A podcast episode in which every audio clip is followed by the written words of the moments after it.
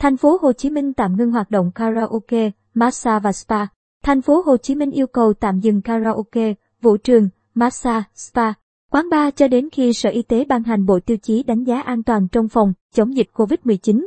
Ngày 18 tháng 11, Phó Chủ tịch Ủy ban nhân dân thành phố Hồ Chí Minh Dương Anh Đức đã ký công văn về hoạt động kinh doanh dịch vụ karaoke, vũ trường, massage, spa, quán bar. Theo đó, thành phố Hồ Chí Minh yêu cầu tạm thời ngừng các hoạt động này cho đến khi có thông báo mới.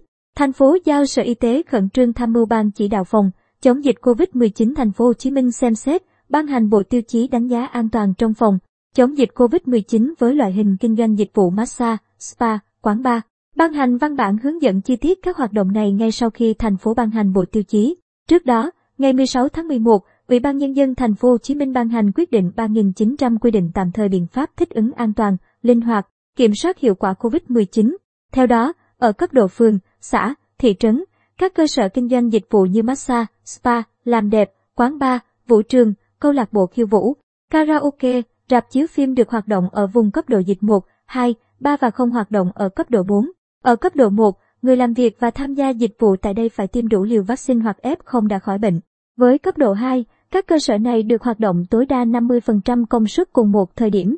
Ở cấp độ 3, trừ dịch vụ 3, vũ trường, câu lạc bộ khiêu vũ, karaoke, các loại hình còn lại được hoạt động tối đa 25% công suất. Ngày 18 tháng 11, Sở Y tế thành phố Hồ Chí Minh khó tờ trình gửi Ủy ban nhân dân thành phố Hồ Chí Minh đề nghị tạm ngưng các hoạt động này do dịch diễn biến phức tạp, tiềm ẩn nhiều nguy cơ.